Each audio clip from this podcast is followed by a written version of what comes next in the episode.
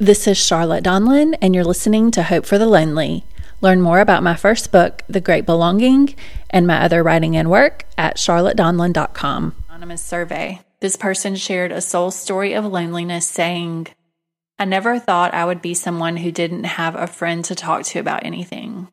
I do, sort of. All my closest relationships are sort ofs. Most of my relationships are with people I would go out to eat with if a group got together, but they're not people I'd call upon if I'm hurting or struggling or buried in myself. I'm an introvert, but I'm healthiest when I have a few close people around. Now I have friends who live a little far away, are a little too busy, whose lives are separated from mine by work, family, or changes in beliefs. I've yet to figure out how to be an adult, still single, with a job that's boring and unfulfilling, and not feel lonesome almost all the time. This person also said that one thing that provides him or her hope is to hear about similar stories of loneliness that others have experienced. I have a few examples of loneliness to share in this episode, along with some encouragement for anyone who might be struggling with loneliness. But first, I want to explore why it helps us to know that others have struggles that are similar to our own struggles.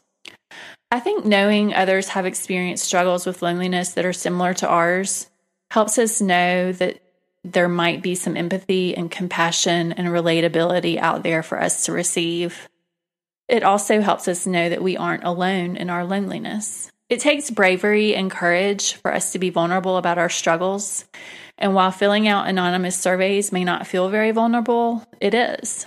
I believe it can be a step along the path that can lead to a lifelong journey that is marked by vulnerability and it can help us relate to others with honesty and authenticity.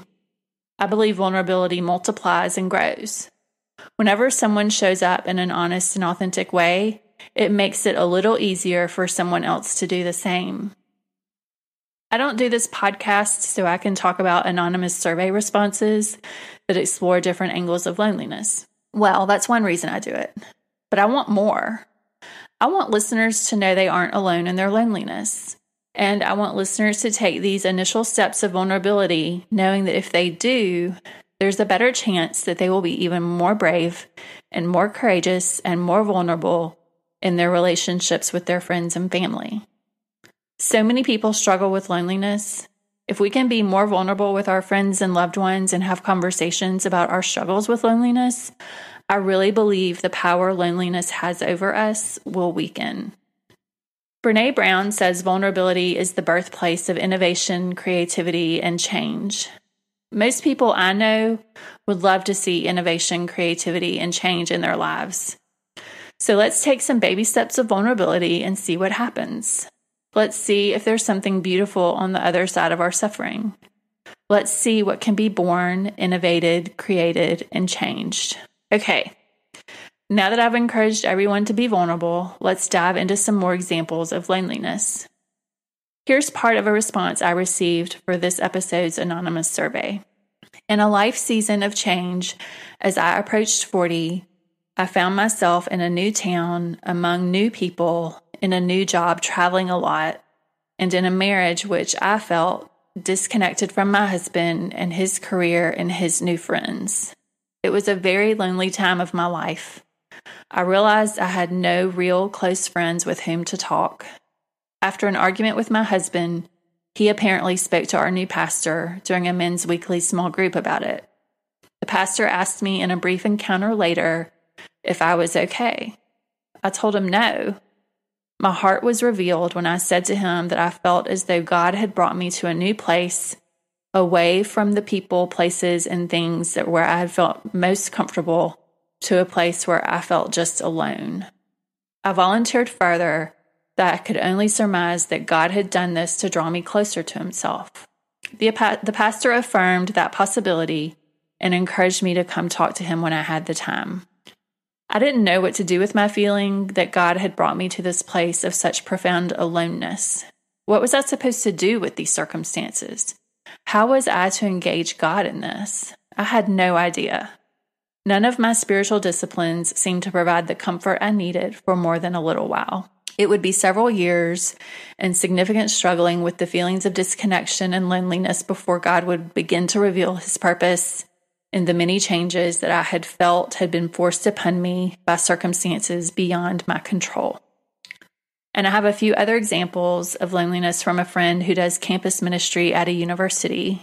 He shared the following I'm doing ministry in a university setting now, and I'm observing there's some connection between anxiety, performance expectation, and loneliness.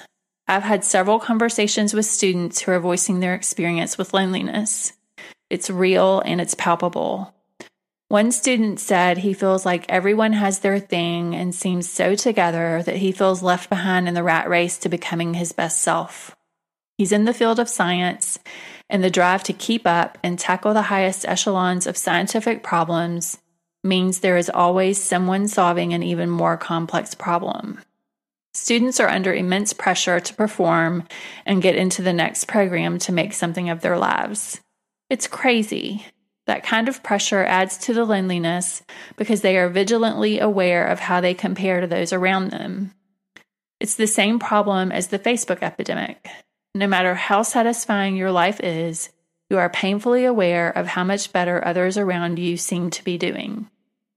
Even a friend who is a pastor shared the wave of deep loneliness that overcame him as he drove home one Sunday after getting positive feedback on a sermon. He's surrounded by people who are for him, and yet that somehow isn't enough to stave off the darker shadow of loneliness. His quote, success as a pastor of an upwardly mobile church doesn't touch an inner ache. Loneliness is real, and our culture is especially set up to not deal with it well. Okay, I'm not in a new town or a student or a pastor, and I'm still able to relate a bit to all of the scenarios I just shared. Loneliness is so common across so many stations of life and seasons of life that we are able to hear these examples of loneliness and say, I hear you.